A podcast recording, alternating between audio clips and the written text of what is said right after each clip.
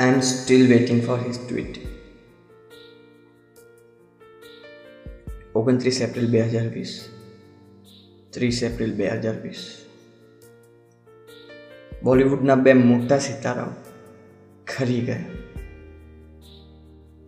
પહેલા ઇરફાન ખાન અને હવે ऋषि कपूर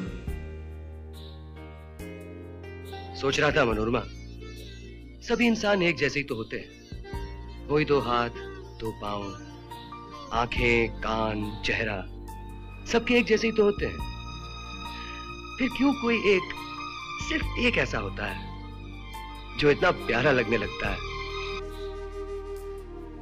ઋષિ સર જે અનુભવતા તે વ્યક્ત કરવામાં ખચકાતા નહીં જે આપણે સૌ જાણીએ છીએ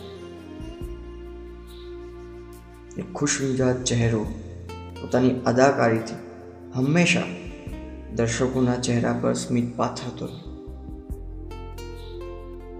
we will miss you Rishi sir.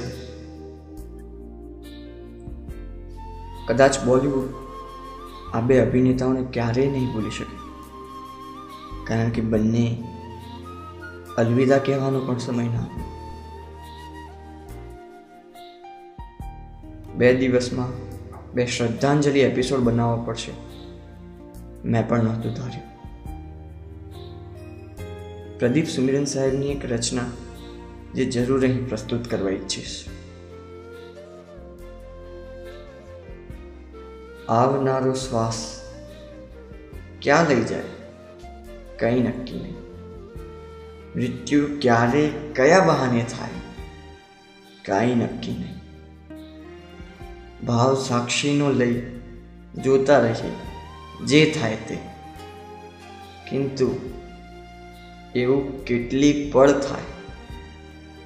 કંઈ નક્કી નહીં. સાંભળતા રહો. શબ્દોનું પોડકાસ્ટ